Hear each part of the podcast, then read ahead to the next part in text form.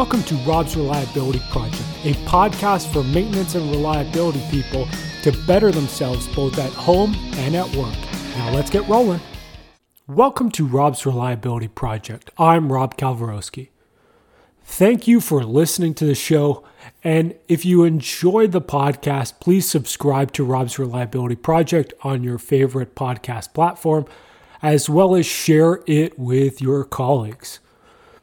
If you're looking for more content, check out or follow Rob's Reliability Project on LinkedIn and Facebook for some different types of content, and check out robsreliability.com as well. If you're looking for a short daily audio tip, subscribe to Rob's Reliability Tip of the Day on your favorite podcast platform. As well, it's also available on Amazon Alexa as a flash briefing. So check that out. Finally, if there are any topics, guests you'd like to hear from, questions you want answered, or if you'd like to appear on the podcast, just send me an email to robsreliabilityproject at gmail.com. Thanks for listening. Now let's get rolling. All right. Hey guys, I'm here with Lucas Marino. He is the principal consultant for Marino Consulting Services. He's the branch chief of the Engineering and Weapons School at the U.S. Coast Guard in Virginia. He spent over 20 years in different positions at the Coast Guard, and he has a doctorate in engineering from George Washington University. Lucas, first off, thanks for joining us on the podcast. Yes, sir. Thank you for having me. This is uh this is awesome. Thank you. And and how are you doing? Like you guys are in the middle of a hurricane. Well, you were supposed to get one. So how's that going? Yeah, it was. Uh, it's funny you bring that up. I wasn't even sure we were going to be able to, you know, do today. If you'd asked me uh, three, four days ago, I'd have been giving you a big maybe on the schedule. But uh, it completely missed us here in Southeast Virginia. Uh, I live close to Williamsburg, and um, you know, we even we even dodged most of the rain. So you know, it's not just uh, missing the wind. We're we're missing most of the storm period. So it's it's been we're, we were lucky. Yeah, no, that's great. Now, um, I guess I wanted to add, like when we talk on LinkedIn, you said that you were doing some preparations to make sure that the, you know, that the school was ready to endure a hurricane. What kind of stuff did you do? Oh yeah, so um, at the training center, which is you know it's a full it's a full on military base. Um, we have to set various levels of hurricane condition readiness uh, that uh, you know are prescribed by our operational commanders. And so we go through this four or five uh, layers of hurricane condition readiness, and uh, each one comes with its own unique little checklist.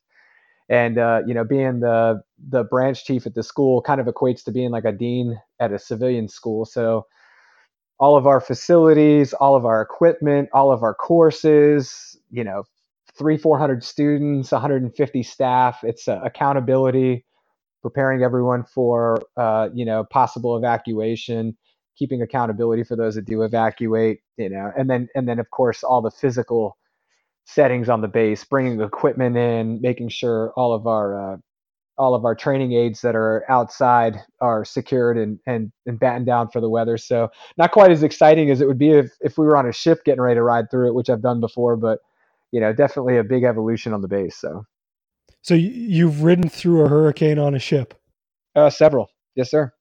Tell tell us that story. uh, actually, and I'll try to keep it short because sea stories tend to be long. But uh, you know, uh, I was the first time I went through a hurricane on a cutter. It's a 270 foot ship, so it's not like a cruise liner, but it's also not like a small boat, and they ride horribly, anyways.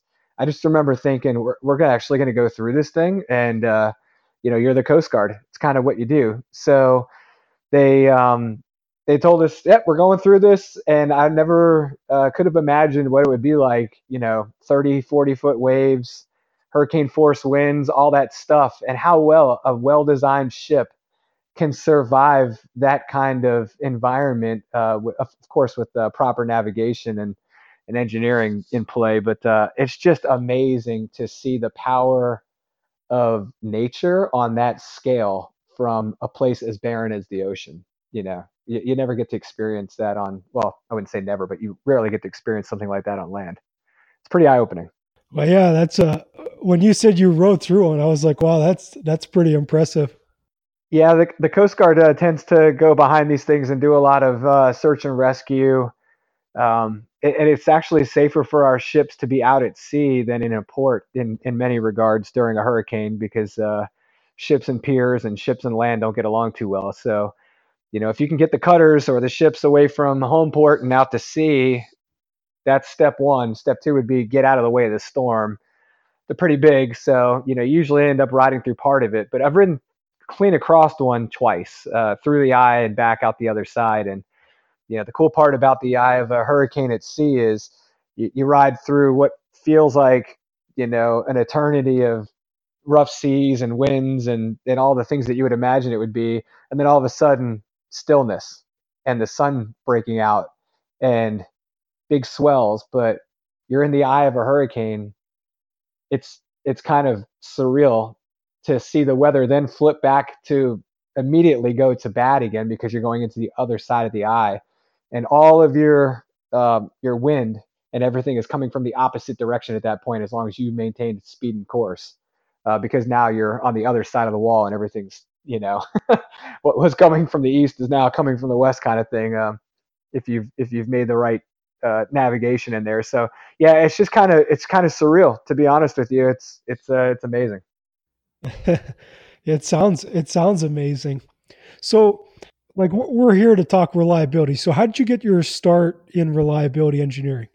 Um, well, so I grew up in a kind of a stereotypical New York Italian family, you know, eh, kind of like the Marisa Tomei of uh, my cousin Vinny. Like everyone in my family is a mechanic, right? So, um, yeah, my dad is uh, was was in the Coast Guard uh, when I was younger, and when I got out of uh, high school. I said, I, you know, if I if I can't go do all these other crazy things I'd like to do for a living, I might join the military. So I joined the Coast Guard to to get a life and, and a career started, and uh, went to the recruiter and said, I want to work on big diesel engines because I've just been in love with internal combustion engines since I was a kid. And uh, he was like, "Boy, do I have a job for you!" So, um, you know, typical entry, you know, boot camp, all that stuff. But then I went to uh, to the training center where I currently work as a student and uh, and learned how to be a machinery technician, which is basically a shipboard mechanic of all systems on the ship, both propulsion and auxiliary. Uh, I mean, you name it, it's everything from diesel engines to fuel purifiers to generators to uh, liquid load systems, boat davits, cranes, everything. I mean, if it's mechanical, you're working on it. So I just absolutely fell in love with being a machinery technician. And obviously, there's a lot of maintenance involved in being a machinery technician. So that was my first introduction was through maintenance execution, you know, being handed a maintenance program to execute and then eventually grow up to manage those systems and learn a little bit more about what this whole RCM thing is or what is uh, condition based maintenance um, and and as I matured in the Coast Guard, I got more and more into the reliability side of uh, of my uh, work, and ended up uh, leaving the enlisted workforce, the machinery technician workforce, to become a naval engineering officer in the Coast Guard. And at that point, you become um, you know the person in charge of engineering for the whole ship. So you know, going from being a deck plate mechanic maturing all the way through the ranks up to being the uh, chief engineer on board, which we call an engineer officer. Um, you know, just kind of you grow up in this culture of reliability and taking that seriously and seeing the outcomes of of good versus bad um, maintenance practices and reliability uh, engineering work uh, really kind of drove me to to seek that kind of work uh, after my active duty time comes to an end.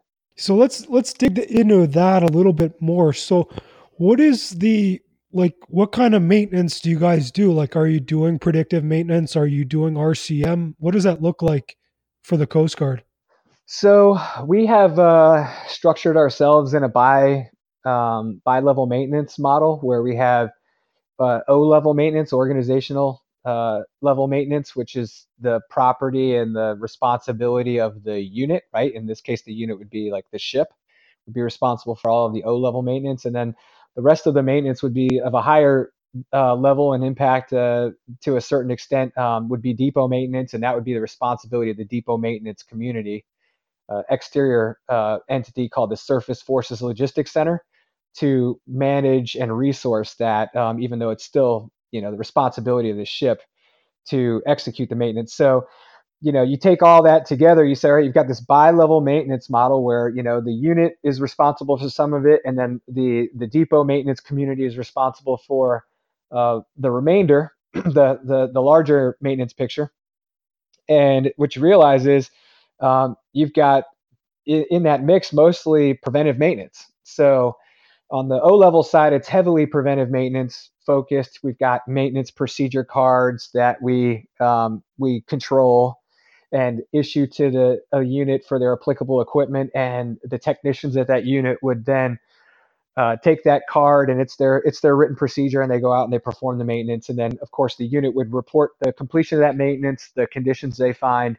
Um, and then and then it would go up to the Surface Forces Logistics Center um, if you know if something wasn't jiving when you get more into like our depot maintenance, you start to get a little bit more into um, some of our unplanned maintenance. Uh, you know, the the unplanned maintenance is is definitely what drives the reactive culture that we find ourselves in when we're minimally resourced. Um, you know, the aging equipment, the the complexity with the lack of training for technicians. I mean, you get all these different uh, obstacles that come out in, in the uh, in the uh, um, unplanned maintenance side of it, right?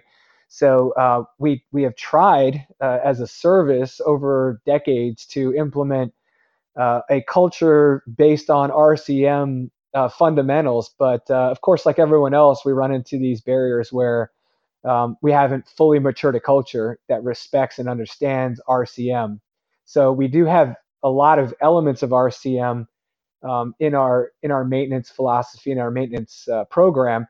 However, uh, it, it's not anywhere near the level of maturity that it would need to be to be a healthy RCM culture. And um, we have issues with determining whether we really want to embrace uh, condition-based maintenance.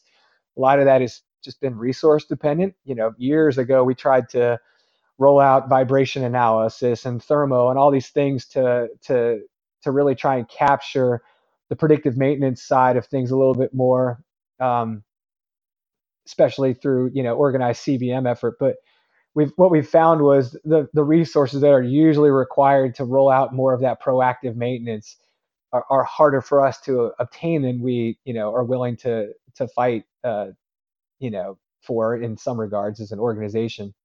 Um, and so yeah, we we've kind of got this quasi uh, proactive maintenance uh, element of uh, CBM and RCM going on, uh, which is which has created a, a really unique uh, culture RCM culture in that we are doing things that are RCM related and driven uh, from a strategic standpoint, like maintenance availability or sorry, maintenance effectiveness um, reviews, and uh, you know prototyping maintenance before we just push it out there and get validation on the cards.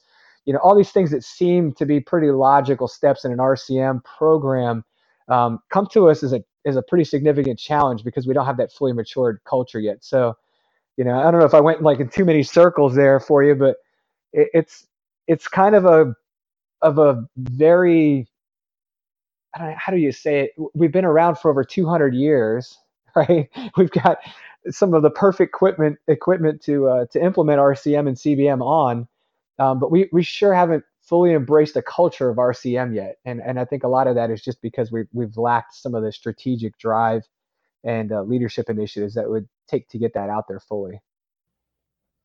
No, I think that you know everyone listening is going to have that same those same challenges. It's like it's like that everywhere, and it's it's actually funny because I mean, as you probably know, like RCM was developed with the I think it was in partnership with the the Air Force and so it is actually a military thing, I guess.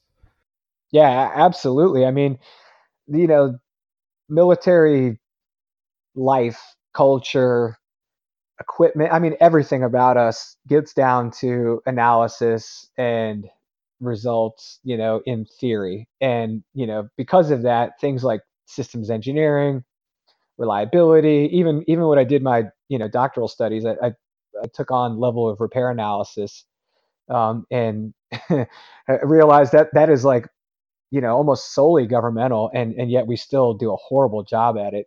Um, you know, a lot of these things are born of the military, um, but it's just we try to do it on such a large scale because of the large scope that we own, and and we kind of fall short in that regard, which is, you know, I, I guess I guess one of our own unique challenges having such large enterprises at our at our disposal. That would be a, a natural challenge, but uh, you figure after all these years, we'd kind of start to approach it a little differently. yeah, you would hope so, but a lot of a lot of large organizations get stuck in a culture, right? And like that's that's what we see, you know, wherever we go. Um, obviously, most of the places I go, their their company has not been around 200 years uh, like yours, but culture builds up and it takes a lot of effort to to change it. And that's kind of the barrier to most of reliability is you know it seems logical it seems to make sense but it's a lot of work to convince people to to kind of get on board with you and a lot of education to do that. And that's kind of one of the reasons why I started the podcast was like if we can get this out to more people than just reliability people, if we can get this maintenance people, we can start educating. And the first first step, in my opinion, to changing somebody's mindset is really to educate them on the benefits of, you know, actually like what is this change going to do for them? I couldn't agree more. I mean, uh, you know, for for me, uh, I always I always view as you know the best way to develop the reliability culture you know, is to to start with training and education. I mean, you've get you could have all the leadership uh, initiative in the world. I mean, look what happened with uh, with TQM, Total Quality Management, in, the 80s and 90s with the military. We never really embraced it, even though we had, you know, these admirals pushing out policies left and right saying thou shalt, uh, you know, become TQM gurus. It, it never stuck uh, with us, and and part of that reason was it was words written on paper and a policy no one ever received training on or you know not enough of.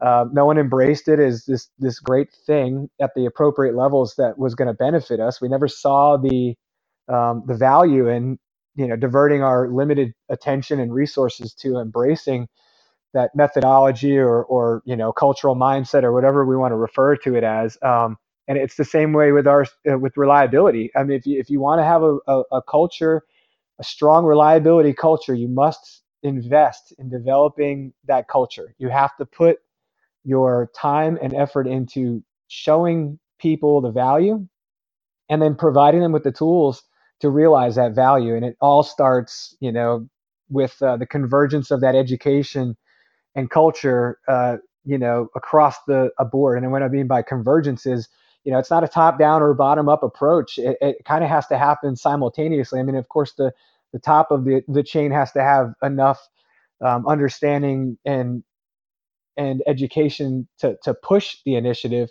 Um, but you know, it's kind of a futile effort if you if you don't invest heavily in in the people that are actually executing and maintaining and and running those programs. So you know, I, I couldn't agree with you more. Education and training are are probably the most critical parts to that reliability culture in my eyes.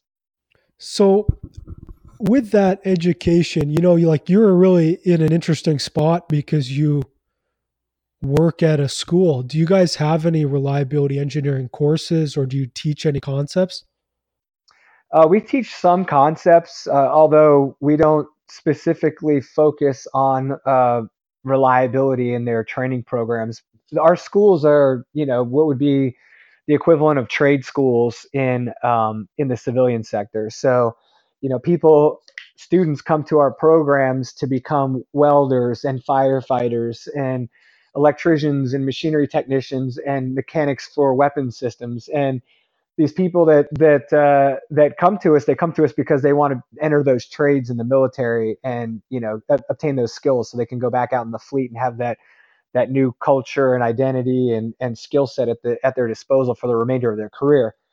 Because of that, our our and the way our training system is set up, where it's very requirements driven by um, you know human performance technology analysis, which you know for better or for worse we have uh, at our you know as our mandate for developing training has driven us to, to go a lot to performance based um, requirements. So, you know, unfortunately, what it's done is it's taken a lot of the, um, you know, let's talk about these theories and show you how they apply to your work. It's taken a lot of that out of our training and against our will. So, we do um, teach about reliability when we talk about conducting maintenance and and um, and and the intricacies of the maintenance programming. But these students really don't embrace or um, even understand that what they're talking about is reliability because we're just not given the opportunity to teach it. But uh, man, if I could, I'd I'd put about a week up front right after their uh, their apprentice leadership program and training. I'd throw them right into a week or two of reliability so they could get an understanding of what they were stepping into. Yeah, for sure. Like you know this as well because you know you are a you know a maintenance technician, but it's I I think the one of the most dangerous or good in a in a way um, thing is is teaching your mechanics and your maintenance people reliability. They just come up like they're working on the tools. They see how stuff's done. It they can they come up with brilliant ideas. Yes, yes, yes, and yes. we um we would we would actively do this on the ship when I was uh you know the engineer officer on my ship. You know, you're the senior engineer. It's your culture to develop. I started pushing um, on day one to improve the maintenance program on board through RCM. Um, you know, fundamentals. You know, look the way we looked at our maintenance, the way we translated that uh, that readiness, the way we um, you know approached readiness in our reporting to the command about operational readiness of the assets. You know, all that stuff we started to push toward a little bit of a more of a reliability focused um, you know mindset and the, and the reason we did that is so we could show those mechanics, those technicians, those electricians, we could show them how that uh, all came together. I mean, immediately upon pushing some of that down and talking to them about like what it really means to have a reliable plant, we started to realize uh, returns on the maintenance. It was like night and day um, for our actual like not just qualitative stuff like the the, the cultural change, but a lot of the quantitative uh, results of it were, you know, reduced downtime, uh, reduced repair times. You know, all of our engineering metrics started to shift because we started to take a different look at the plant.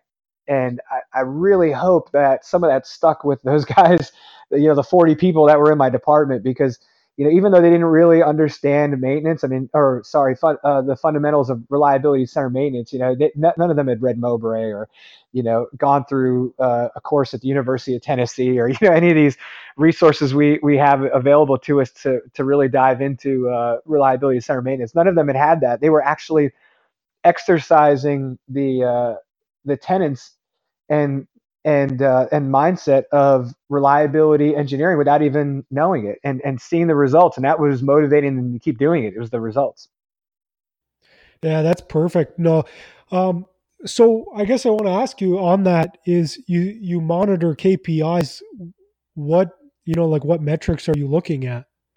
So with the okay so our metrics are set up around operators minds you got to kind of you have to understand the way the Coast Guard does business to a certain degree to understand our, our metrics. If you took one cursory look at our reliability centered maintenance programming, you would you would say, okay, I see a lot of things that are uh, you know traditional reliability um, elements.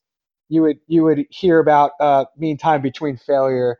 Um, you'd you'd you'd hear about um, you know different statusing for equipment readiness. But what you would miss uh, entirely if you weren't immersed in the in the culture of the Coast Guard is the fact that our operational focus is much different than it is uh, in in in some regards uh, to our civilian counterparts in like manufacturing, right? So for us, it's not about um, it's not about whether the plant can meet the same percentage of efficiencies, right? Or you know, are we are we producing the right amount of product in a certain measured period of time? For us, it's almost like you have to move everything up a level because you've got admirals with multiple stars on their collars trying to make a decision about where to move ships and whether those ships that are there can respond to the um, national strategic initiatives of the U.S. government. So, you know, they're looking at things like how many days away from home port is a ship capable of producing, and it starts to drive this metrics perspective from the top down instead of from the maintenance and reliability community out. It starts to push this mentality from the top down in this military culture where to them reliability is about whether the asset can be on site doing its job or not and that's not really what a reliability engineer is thinking of with the number one mean diesel engine because we may take that engine out of service for unplanned maintenance or you know even for planned maintenance and we look at that metric um, as something impactful whereas the operational community sees you're still fully mission capable or partially mission capable. And that's how they're measuring the success of your unit. So they may see that your unit still has mission success and the key performance indicators and and things that they're looking at are hey did we get the hours out of the asset that we needed? Um, the asset being the entire ship where the engineers are looking at the number one main diesel engine as this repeat offender right? Like this thing keeps taking us out of fully mission capable and putting us in a partially mission capable status. Um, but hey the operators know you're mission capable and they're happy. So you know maybe the the incentive to push more resources your way for maintenance aren't there maybe you know the fight for uh, financial support and and you know manpower doesn't materialize that the engineer knows they need the workforce they need to get that engine to stop being an inhibitor to uh, mission performance because the operational community really doesn't feel it in their in their metrics of how we're tracking things. So I mean, that, that is not the normal conversation I, I would assume for most people to, to have about metrics, engineering metrics. But when we look at like mean time between failure, we're not we're not trending it and tracking it on the same level that a uh, a plant would because it doesn't impact the performance the same way. If if that mean time between failure for that piece of equipment doesn't affect the operational metric of the asset and take it from fully mission capable to a lesser capable um, uh, status, it kind of falls by the wayside. It doesn't. It doesn't really become a, much of a talking point, even within the engineering community, because we get pulled and focused on certain uh, mission drivers, right? So if you have a piece of equipment that costs you, and you see this everywhere in every industry, you know, if you went out and asked your your plant manager, hey, uh, what what are your top five concerns for the plant? I'll bet you that list of the top five concerns don't match the top five cost drivers for maintenance, right? I mean, because your finance people are looking at the cost drivers, your your business managers may be looking at cost drivers in production, but the engineer uh, in the plant might be saying, "Man, I have to stop and work on this thing four times a day, but it doesn't have the same impact on operations as that thing that died once and took us down for you know three days." So you know, we, we have this problem with, at least in, in, in the Coast Guard, with determining which metrics matter most to us based on a methodology like, you know, following reliability principles, or does the operational importance supersede everything? And that's kind of what we get trapped with. Um, hopefully that made some sense to people that are listening and it didn't go in too many circles. But you know, we're we're we're driven by operators in the Coast Guard, and that's just the way it is for us. I, I don't think you're unique in that sense. Like I come from a mining background and what we called, you know, like being mission ready, it was just called availability. So which means like the asset could like if you turned it on, it would work essentially. Um and so that was like kind of the one of the main metrics for maintenance, I guess that we looked at. And so something that is kind of I mean we talked about it in the in the uh, Paul Crocker podcast asset management is kind of the most important thing is what is the vision goals of your organization, whether that's the Coast Guard, whether that's you know a, a manufacturing plant, a mine. It doesn't really matter, and every, uh, kind of everything that you should do should align to those actions. And so it does change RCM, right? Like RCM, one of the one of the big inputs is like the cost or the criticality. So it's like when we talk about cost, it's not just the actual dollars and cents, but it's also, you know, the economic cost or sorry, the environmental cost, the safety cost. And so for you, it, it could be just that having the ships ready to go is is the number one priority. And then maybe the the financial cost of doing that is just what it is. Right. Yeah i mean the problem for us is uh, you know this this spans so many different levels of the organization but um, and and so many different types of business and function lines but you know we're not a profit generating organization. And that changes a lot of the prioritization for things like maintenance and and operations um, because you know certain fleets that service certain missions uh, you know have different levels of coverage and redundancy than others do. And, and and by that i mean you could have you know four of the same type of ship in one area and one ship not being operational, they may just activate one of the other ships, which is obviously a huge inconvenience and unplanned, but it can it can work. Whereas in other missions, we we, we lose that um, because there is no other asset, there is no redundancy there, and um, you know because we're not profit generating, we throw our money at, at things in different ways, and um, and we sometimes don't realize where we could have invested our money to get a better return on investment, right?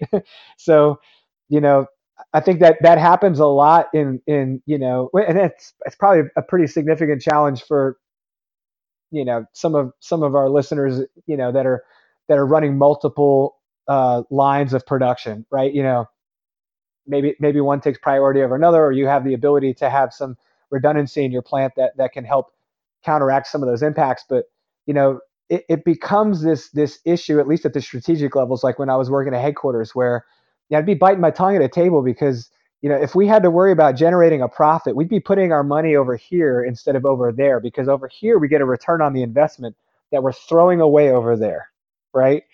And it, it, it can it can drive you mad because you know for us if we look at our maintenance goals, it's always like 100% preventative maintenance completion.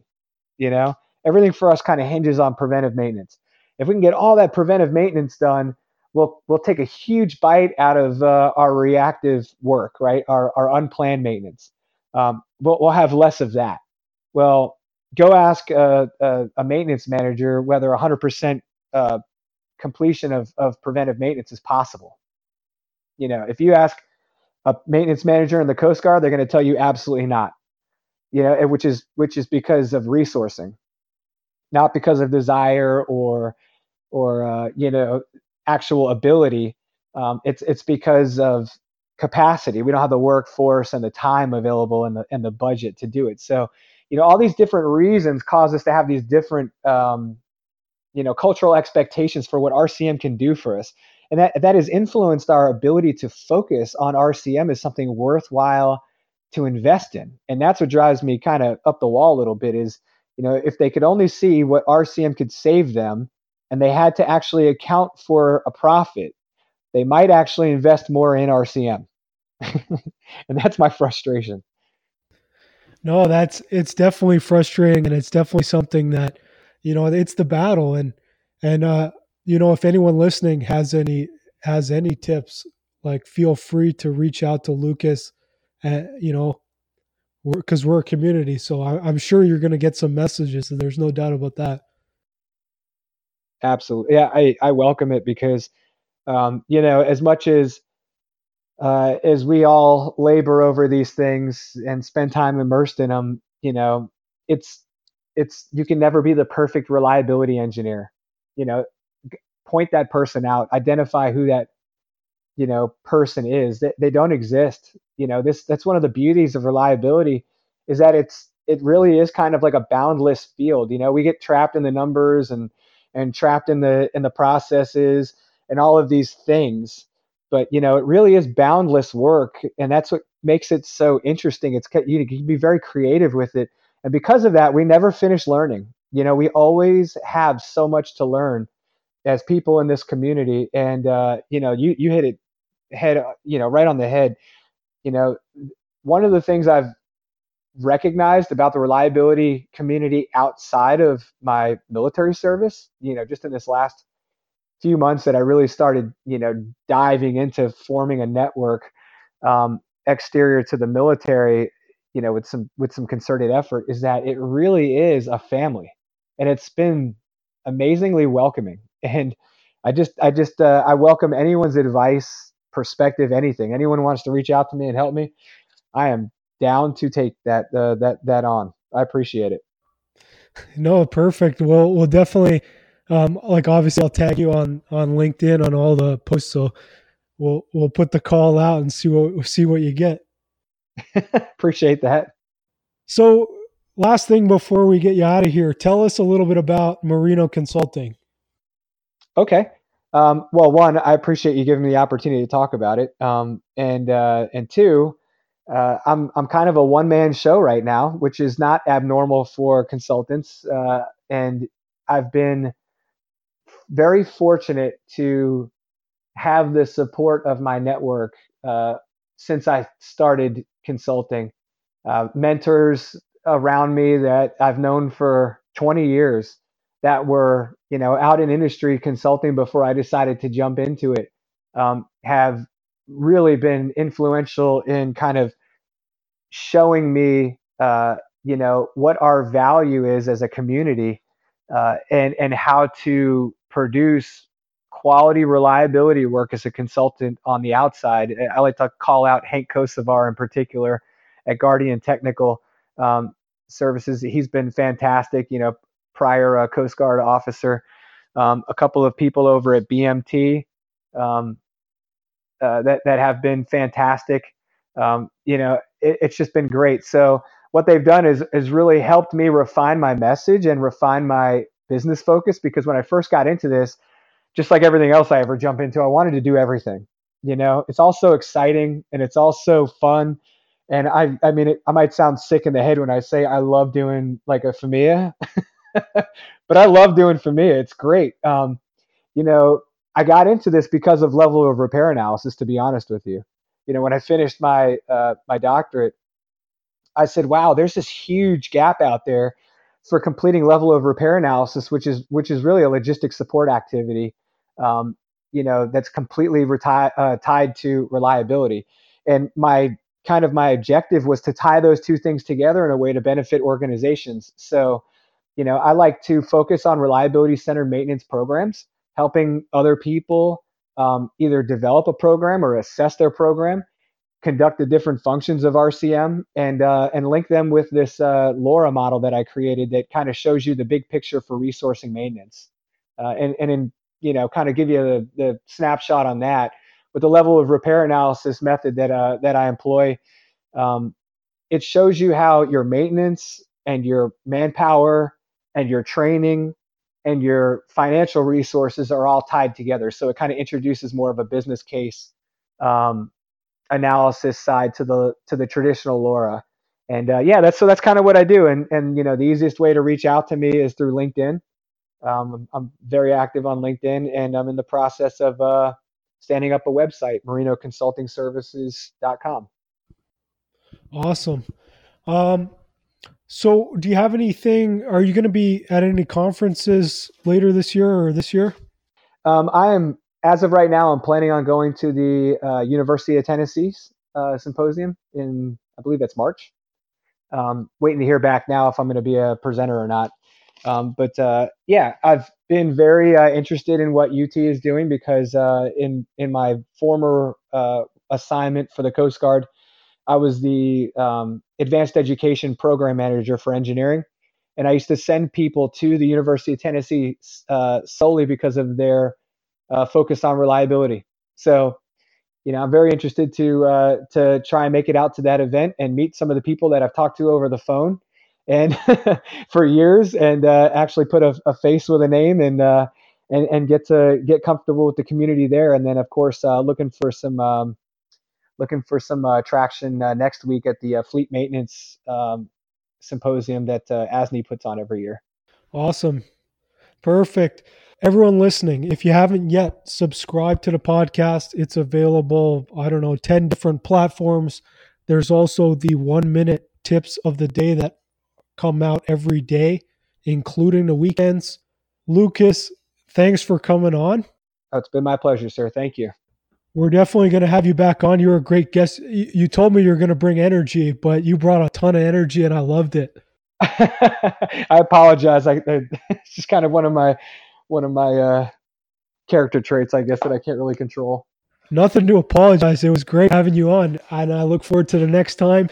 And maybe maybe we'll talk about uh, you know driving through tornadoes, or I'm not even sure what else. Did you go through the Bermuda Triangle?